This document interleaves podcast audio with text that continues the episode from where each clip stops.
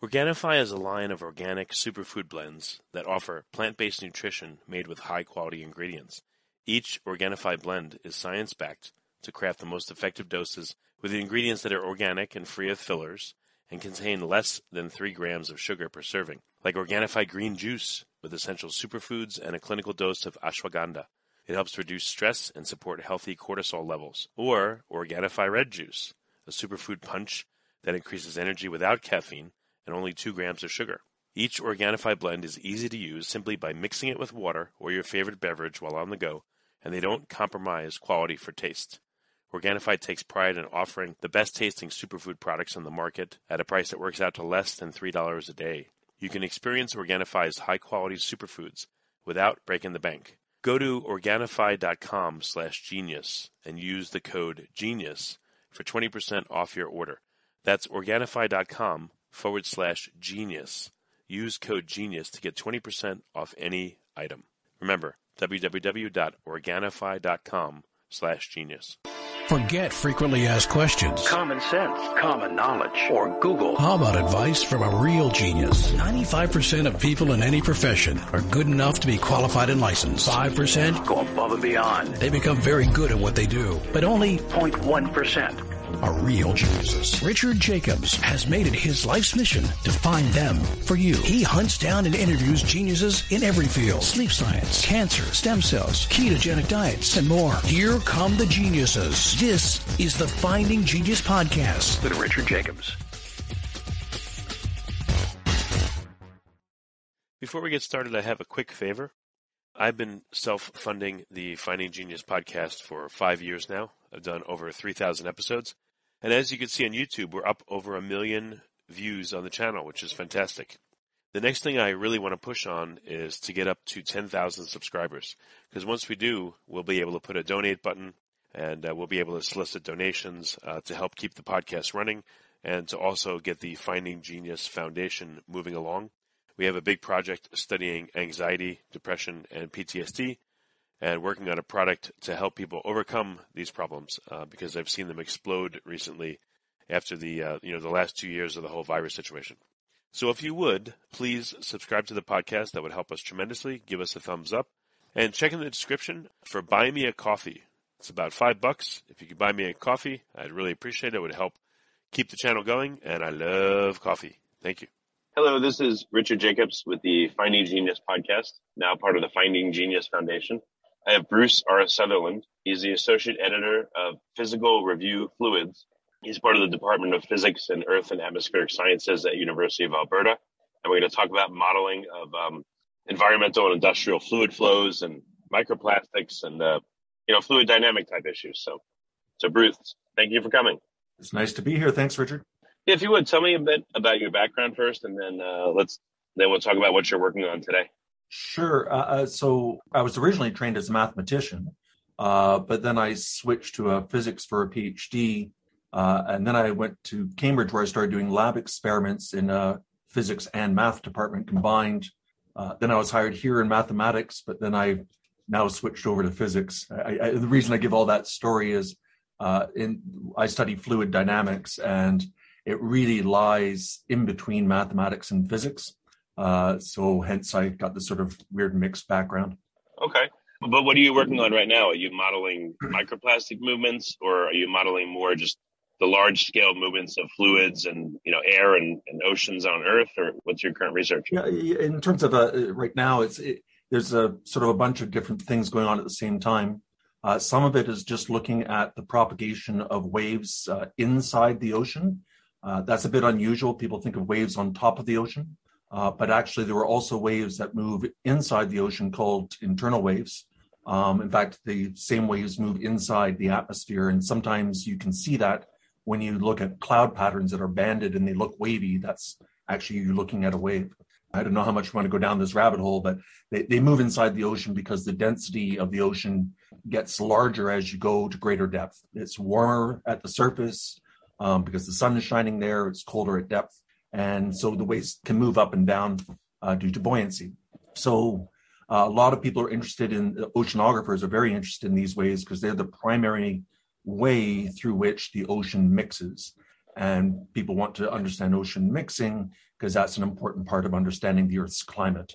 It's a way that you can take heat into the ocean at the surface and through mixing, carrying it down to depth. So we're looking at fundamental problems and how those waves are generated, how they evolve, and how ultimately they break due to mixing. So that's part of the work. Some of the work is looking at how waves are created by turbulence, uh, thinking of, say, the top of a thunderstorm hitting the stratosphere and the atmosphere.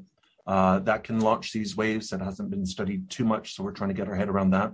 But really, the uh, the work that's consumed me most recently is studying aspects of microplastic research. Uh, my particular niche here is to look at thinking of plastics in a muddy river. So you have a river like the Mississippi with suspended clay, and asking how does that plastic interact with the clay? Can it interact with it in a way that can make the plastic settle more rapidly? For example, when the uh, river reaches the ocean and suddenly descends to depth. So we're really trying to understand is a lot of the plastic put into rivers, is it actually being deposited near the coast? Or is a lot of it still getting out to the middle of the ocean? We really don't understand anything about where the plastics are going right now. So I'm looking at that little bit of the piece. Does this at all tie into like the, you know, do you get any information from the large gyres, you know, the Pacific garbage patch and these, these huge, you know, maybe observable from space? I don't know, formations of garbage. Does that tell you anything about modeling microplastics, even though it's on a different scale? Yeah, so it is important that's a different scale. So the floating plastic, like the bags and bottles that are in this infamous uh, great garbage patch, uh, which lies between Hawaii and the, the western seaboard of the States. Those plastics, people have seen them being ingested by whales and they affect seabirds and so on. But the plastics we think that are the most insidious are so called microplastics. These are plastics that are less than five millimeters in size and they can go down to the size of dust. You, you couldn't even see it with your naked eye. And the way those move and even how they're created uh, is very different from the relatively easy problem of just looking at plastic bottles floating on the surface of the ocean because they're carried around by waves and winds and gyre circulations, but they're not being broken up by turbulence. They're not being carried down to depth and ultimately settling where they might be ingested by microorganisms that then carry the plastics back up the food chain to us. You know, I haven't run it. I've, I've interviewed probably about 15 different microplastics researchers, and no one seems to be taking the time to model. You know, I'm imagining like this little wave tank with some plastic bottles in it and an ultraviolet light on it, and they're sloshing back and forth, and there's sand and all that. And you know, trying to model the breakdown, how fast it happens, and what it looks like. Do you have any idea if anyone's modeling again how long it takes different plastics to break down to different regime sizes, you know, microplastic level? Yeah, it's it's a really good question. There are so many unknowns involving microplastics, and one of the big ones is how are they even created? Some of them are released into rivers and the ocean as microplastics. Uh, for example, a lot of microplastics used to be in toothpaste. Uh, even plastic fibers from your clothing get into rivers. But also, we know that a lot of plastics go in as large plastics that you can see, whether it's bags or bottles or maybe plastic fishing nets, and somehow they're broken up. And there's two ways it happens. One is through turbulence. So just the turbulence in the ocean making maybe breaking waves that can bend and twist the plastic and make it snap. And so as for your question, who's looking at this? It, to my mind, there's about three labs uh, in the world right now that are focused on that. That, that could be an underestimate, but I know certainly of three. Uh, and these they have these boxes they fill with water and they put in these long fibers and then they have these stirrers at the corners of the box to make the whole thing turbulent. And then they have three cameras pointed at the tank so that they can identify exactly where the fiber is in three dimensional space and look at it bending and seeing if it breaks. So that's research that to my mind started maybe five years ago. And it's still, I'll say, at the idealized uh, state where they're trying to make sort of uniform turbulence, if that makes sense, as opposed to the realistic ocean scenario of saying a white capping breaking wave, which is much messier than the idealized turbulence they're looking at. But right, but you'll still, I mean, but you'll still get much closer than knowing nothing. And Oh, just saying, no, oh, absolutely. oh, it takes a long time. How long is long? You know, you know, who knows? Yeah. And also the the other part with plastics is that uh, it is known depends on the plastic, but plastics do get more brittle over time with exposure to sunlight. Uh, although it depends on the plastic, some estimates say that plastics can hang around without degrading due to sunlight for decades, even. Uh, whereas others, like plastic bags, uh, get more brittle uh, on a, a faster rate. So even the property of the plastic changes in time. And that makes the problem even more complicated because normally when we look at something idealized, we like to think we know exactly the properties of this solid that we're bending and twisting. But this is something that's actually changing its structure. And even how it changes its structure in time uh, isn't that well understood. That's more of a, a, chemistry problem at this stage. You know, one thing I will say, I, I think I've realized is um, a bunch of people have mentioned that, you know, from doing laundry and from clothing, uh, there's a there's a high percentage of fibers that constitute microplastics, but those really aren't degrading in the environment. They're coming ready made and ready to go.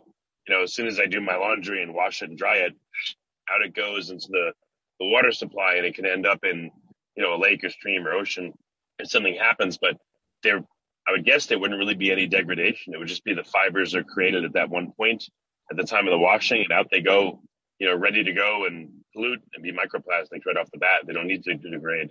Yeah, and that's another really good point. It's not just fibers in your clothing, but there's a very good reason why we have plastic milk containers and plastic bottles for shampoo and so on.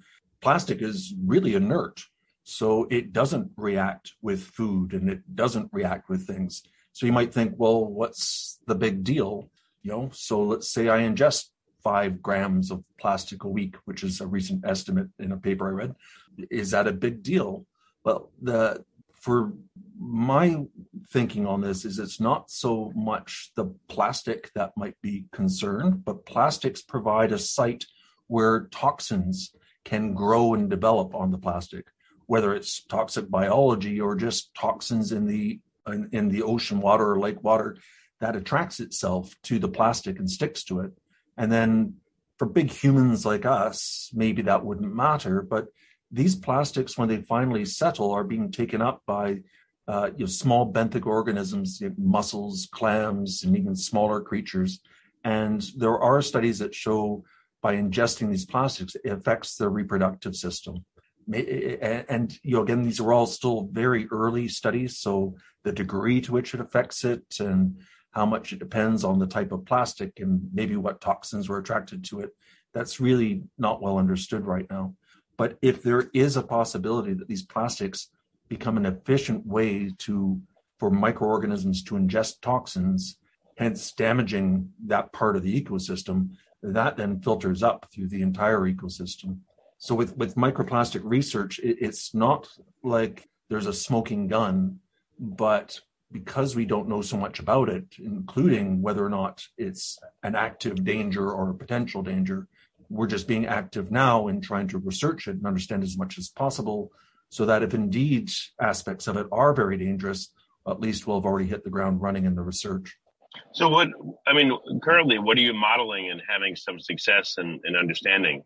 Is it how the, you know, plastics move in bulk and become microplastics, or is it microplastics themselves moving in, you know, the oceans, or like, like what are you modeling right now? My work on microplastics again it's a niche is is through laboratory experiments. Uh, and they're they're dead simple experiments. I just have a beaker uh, i put in some clay been using bentonite recently and there's kaolinite clay there's different types of clay. Uh, and i mix in some mixed uh, some measured mass of microplastics and i put in different plastics and which have different buoyancies and different sizes so i can control the size and then I just look at, after the clay settles, how much plastic is still floating on the surface. And when we did these experiments last summer, we were shocked. I was, I'm still shocked that even with a, a relatively small amount of clay, uh, like one part to a hundred, one part mass of clay to a hundred parts mass of plastic, the clay gloms onto the plastic, there's some kind of an attractive force. It's not just sitting side by side, but the clay attracts to it and carries it to depth. So again, with say one gram of clay and 100 grams of plastics, we found that about 80% of the plastics were carried to depth, uh, even hmm. though the plastics were buoyant in water and they should have all been floating. So that's a concern because it says clay typically can stay nicely suspended uh, in rivers when it's fresh water. But when clay comes into contact with seawater, clay itself, in the jargon, it flocculates. The, the clay attracts to itself and grows into larger and larger clay particles. And that's why they rain out so quickly near the coast. And so, if they're also being attracted to plastics, it means the plastics are actually settling near the coast and of course, that's where all the sensitive biology is. You know, all these microorganisms. Um, could is there a way to, to does the clay naturally like flocculate?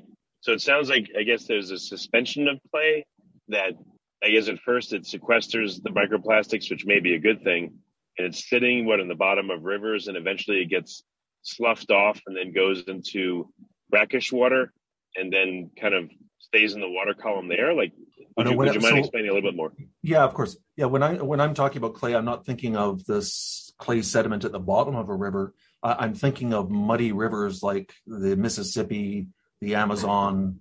Like pretty well every major river does not look blue; it looks brown, and that's mm. because it's a suspension of fine particles of clay, which, as you were saying, ultimately come from either being washed into the river to begin with by water running over uh, land or just through some turbulence in the river, picking up some clay from the ground, uh, from the bottom of the, the riverbed. But all these rivers, if big rivers, if you look at them, are all brownish, and that's because they're suspensions of tiny particles of clay. Clay, for what it's worth, uh, like the size of clay, uh, it's it's uh, a micron. That doesn't help much, but it, it's about uh, a hundredth the width of a human hair. Uh, so it's super tiny, and we were finding that even with plastics that were the width of a human hair, these tiny clay particles were able to glom onto it and carry it to depth, even though that plastic particle was buoyant. And so we're thinking that the muddy river and the plastics are all living together, but the clay comes into contact with the ocean, and that's what makes them flocculate, and that's what makes them fall to depth. But they've already glommed on to some plastics, so they're taking those plastics down with them. Organifi is a line of organic superfood blends that offer plant-based nutrition made with high-quality ingredients. Each Organifi blend is science-backed to craft the most effective doses with ingredients that are organic and free of fillers and contain less than 3 grams of sugar per serving, like Organifi green juice with essential superfoods and a clinical dose of ashwagandha. It helps reduce stress and support healthy cortisol levels. Or Organifi red juice, a superfood punch that increases energy without caffeine and only 2 grams of sugar. Each Organifi blend is easy to use simply by mixing it with water or your favorite beverage while on the go, and they don't compromise quality for taste. Organifi takes pride in offering the best tasting superfood products on the market at a price that works out to less than $3 a day. You can experience Organifi's high quality superfoods without breaking the bank. Go to Organifi.com slash genius and use the code GENIUS for 20% off your order. That's Organifi.com forward slash genius. Use code genius to get 20% off any item. Remember, www.organifi.com slash genius. So this could be a good thing. I mean, if fish feed into the mud, that's no good. But I mean, again, if the mud sequesters a significant number of plastics, that may be a very good thing. Maybe you could do, uh, I don't know, limited dredging in an area. I don't know. No, it, to be honest, that, that, that's a good and point. replacement. You know? If if we knew if we knew where the plastics were, that would be a good thing because then yeah we could dredge or something or or at least we could mon- target our monitoring of the ecosystems the marine ecosystems uh, in those places where we know they're they're sens- they might be exposed more to plastic um, so right now this is all you know, seeing if we can understand it a quick little fact by the way when it comes to plastics uh, going into the ocean, it's estimated roughly about 20 million tons of plastics are put into are dumped into the ocean every year. Um, but when people survey and look for plastic, say at this great garbage patch and so on, they have only observed 300,000. So they've only observed about 3% or less of the plastic that's produced in any one year. So really, we've only observed much less than 1% of all the plastic that's been produced over the last several decades. And so that's the question that we don't know. Where is the missing plastic? And so my research is looking at this one part that says, well, maybe some of it is down at the coast, but that isn't going to be all of it. There's a lot of the plastic that's put in the ocean comes from uh, just plastic fishing nets uh, and even just debris, garbage thrown overboard by fishermen. Uh, what would be interesting in, in rivers is, you know, you know where it's coming from, you know where it's going. It's it's a flow through system. It's not a closed system. But what if you had a program of seeding certain rivers at an early point in the river and then harvesting or dredging down below where, you know, let's say there's backwaters or eddies where this clay silt that you put in to seed the river, you know, to suck out microplastics from it, you know, you know, it always collects downriver in this one spot, for instance. So you do like a seeding and dredging, a seeding and dredging, and maybe in that way you're able to reduce the the material that goes into the ocean if the river empties into the ocean and keep the river cleaner. This is another thing of course, that would that would cost money and a whole bunch of other things. And this is the other side of this coin where people aren't still they still don't know how dangerous it is. And so I I I find it hard to imagine that governments, industries, whatever, would invest a lot of money to do extensive dredging uh, until they knew this was actually a bona fide problem. But as for observations, I, I have a colleague in uh, sedimentary geology uh, who studies estuaries, and he says every time he digs up a sample of mud from the bottom of a river that's about to enter the ocean in an estuary, it's always got microplastics in it. So it is clear that yes, the plastics are settling there, but it's still a question of well, what fraction of all the plastics that were in the river settled right there? Was that just 1% of the plastics or maybe it was, you know, hopefully 80, 90%. But until we know whether it's a tiny fraction or a huge fraction, it could be that dredging, sure, you get your 1%, but you're not actually dealing with the big issue where the majority of the plastics go. So again, it's, it's well, maybe um, maybe you can use a river again for an, uh, an outdoor natural lab you know, you don't have to dredge tons of material, but maybe you get a, uh, I don't know, a three foot by three foot square part, you know, where, you, where stuff tends to settle and, you know, you as part of your, you know, whoever as part of their experiment goes and removes, let's say a couple inches from that area, then they seed upriver and they watch and see that area, you know, they take samples over time and they see what comes down and how long it takes to accumulate and all that. I mean, it could be like an outdoor lab that could experiment in that way, at least to see. Yeah, I follow you. Again, that, that's not something that would be in my research, but there are people who they, they I, I, think there would be lots of regulations and laws against people just dumping in seeding plastic and seeing where it goes. But there no, was it wouldn't be it wouldn't be a seeding plastic. You'd put in, let's say, like virgin clay or the type of material that that agglomerates this stuff, because it would it would have a very high affinity for any plastics that are in there as it floats down. So you'd put virgin material in there, you watch to see what the resultant concentrate is of the material, you know, the, the clay microplastic mix at your designated site downstream. I just wonder if that would be useful to figure stuff out. Yeah, if you could somehow tag the clay so you knew that you knew the virgin material you put in when you observe it further downstream, it's you know it's the same material. Um, again, clay comes in so many different varieties, shapes, and sizes, and so on the only thing I can think to tag the clay would be to make it radioactive, but I think that's a bad idea. Yeah, uh, that's true. I, I, was going to mention there there was a uh, an accident that happened about a year and a half ago.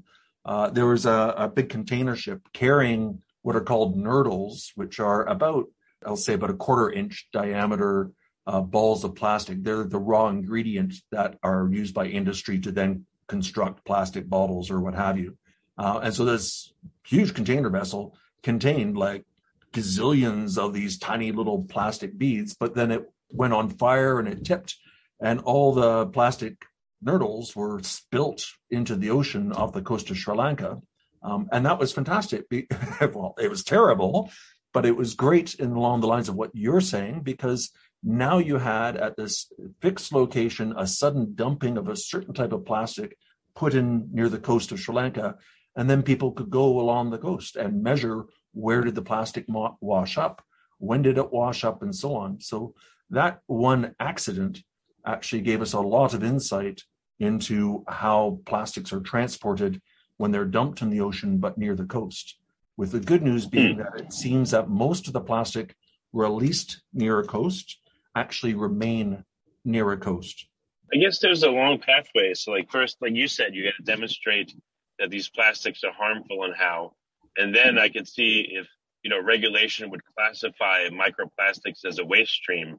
Let's say for businesses, at least for a start, and then it could set limits on you know the percentage or morphology or whatever of, of the plastics they quote unquote emit in their waste streams. They could do some remediation but it sounds like there's this whole pathway that has to be laid down in order for this to happen. Yeah, the the, the one progress that that has been made regarding government stepping in to reduce plastic pollution, uh, going oh, maybe seven eight years ago, uh, a lot of countries banned the use of microplastics in things like toothpaste uh, and abrasives and and makeup and hair gel. Microplastics were in tons of consumer products, and that got banned. So at least now we don't have that source of plastics. And now countries are beginning to ban the use of plastic bags. It's taking a while, uh, but they're staging, some countries are staging in the uh, elimination of just consumer plastic bags like you would get at a, a grocery store. And so that's also making some progress there. But when you look at all the plastic we use, again, in terms of milk jugs and wrapping saran wrap on everything you can find in a grocery store. Uh, we're certainly a long way away of eliminating the source of our plastics. Does anyone, again, have any idea if I take a, uh, plastic milk jug, throw it away, and you know, in, the, in a water source and it degrades, how many microplastics it creates? Like, to what extent does it break down? Does does the whole thing eventually turn into tiny pieces, or does monolithically a hole blow open in it and you know, around the periphery, like some of it will turn into microplastics, but you still retain, you know, let's say 90% of the whole plastic bottle that remains macro, but a small fraction becomes micro, but it's, yeah. that's a ton. So uh, that has not been studied. Again, the people I know who are looking at the interactions of plastics with turbulence are working with plastic fibers. And some of that is just an issue of scale. If you wanted to look at how a milk jug breaks down, it's hard to imagine having a lab big enough that would have realistic waves and turbulence. And the breakdown might take place over the course of weeks, but maybe months, maybe years. So you'd have to have this thing running continuously and monitoring. So it's just not feasible as far as lab experiments. But uh, getting back to what you were saying, well, maybe you could just tag a jug, release it uh, into a controlled ocean environment, uh, and then just come back and check on it, or have a, maybe a little GoPro camera attached to it that hopefully won't die in the salt water. Maybe in situ get some measurements, but right now that it really isn't certain about the time scale uh, of how these things break down. So, what's your goal with your research? What are you trying to? What what piece of the puzzle are you trying to fill in here?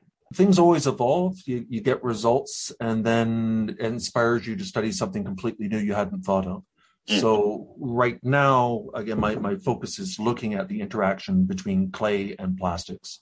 Uh, and I still don't understand why the clay sticks to the plastic.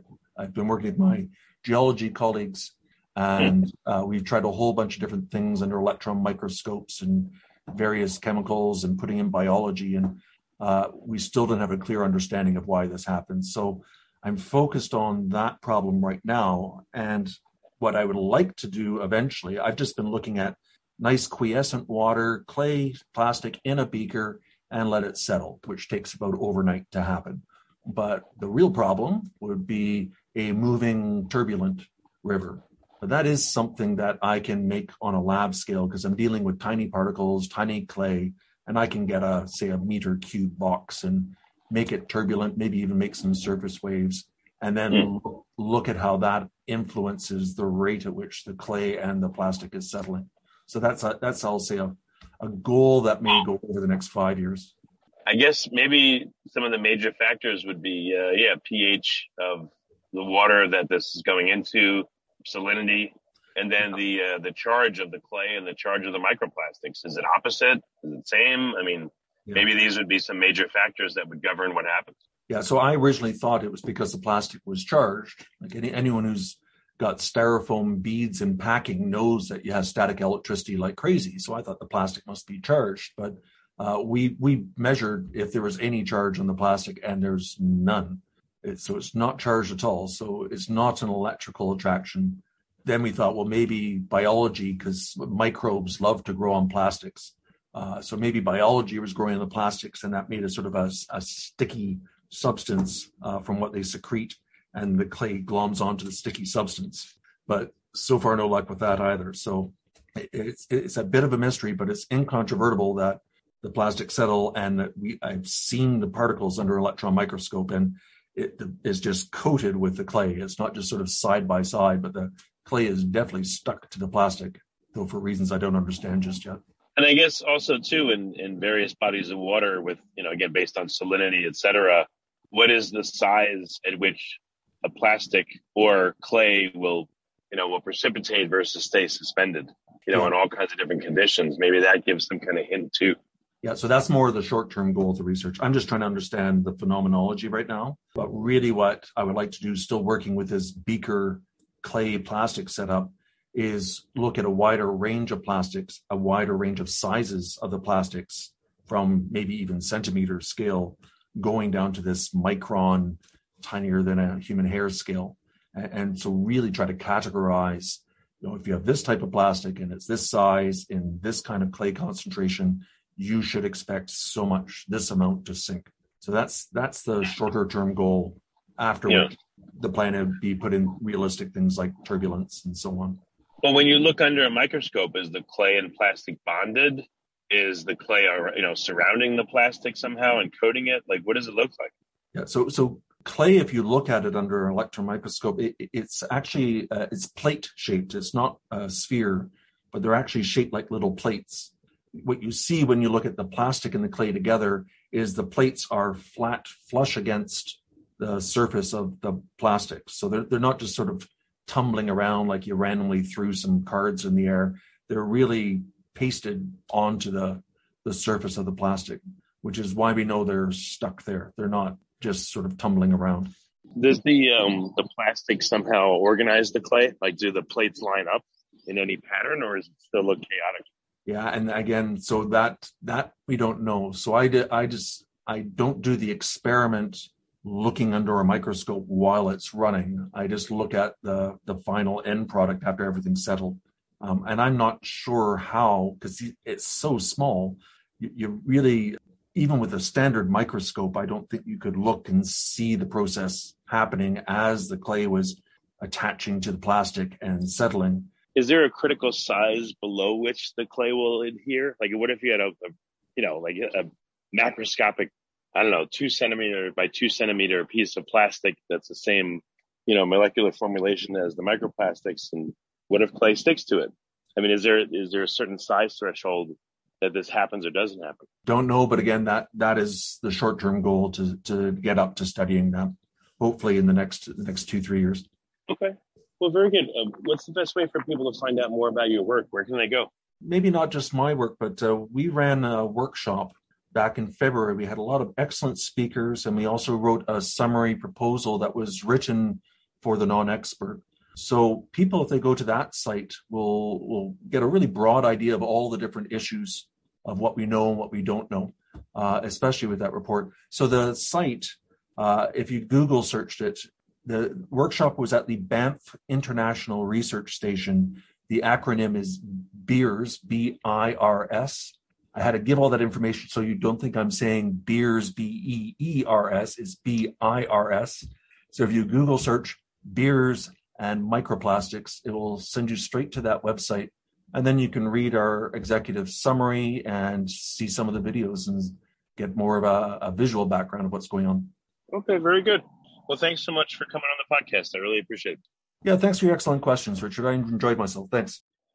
Organifi is a line of organic superfood blends that offer plant-based nutrition made with high-quality ingredients.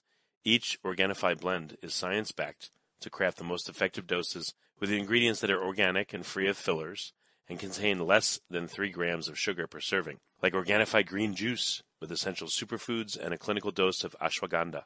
It helps reduce stress and support healthy cortisol levels. Or Organifi red juice, a superfood punch that increases energy without caffeine and only 2 grams of sugar. Each Organifi blend is easy to use simply by mixing it with water or your favorite beverage while on the go, and they don't compromise quality for taste. Organifi takes pride in offering the best tasting superfood products on the market at a price that works out to less than $3 a day. You can experience Organifi's high quality superfoods without breaking the bank. Go to Organifi.com slash genius and use the code GENIUS for 20% off your order. That's Organifi.com forward slash genius. Use code genius to get 20% off any item. Remember, www.organifi.com slash genius.